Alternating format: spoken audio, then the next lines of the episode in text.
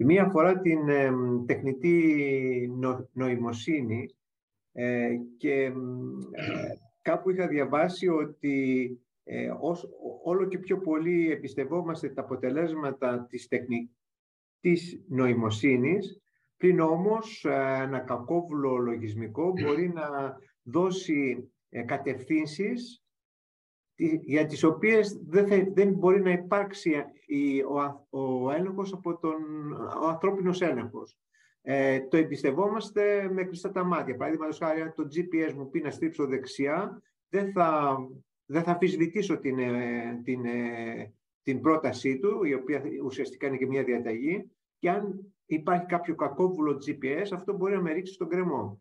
Εκεί δεν ξέρω κατά πόσο, πώς μπορούμε να προστατευθεί η, να προστατευτούμε από κακόβουλα, ε, ε, κακόβουλα λογισμικά στην ε, τεχνητή νοημοσύνη. Ναι, ε, Αντώνης, παρακαλώ, ε, άμα δεις τέτοιο πρόβλημα, μην στρίψα αριστερά, στρίψα δεξιά, καλύτερα να πάει το πράγμα.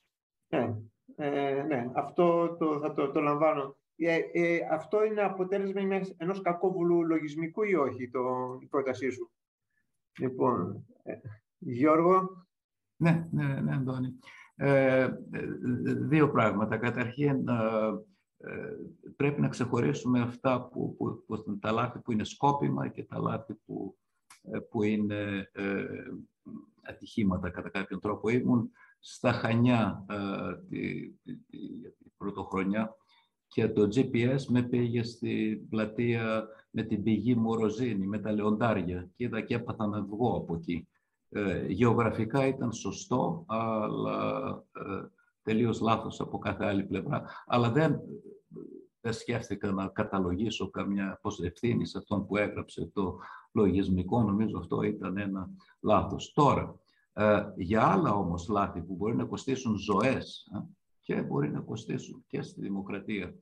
Εκεί το, η νομοθεσία του AI Act αυτό που προσπαθεί να, να ξεχωρίσει είναι δύο κατηγορίες.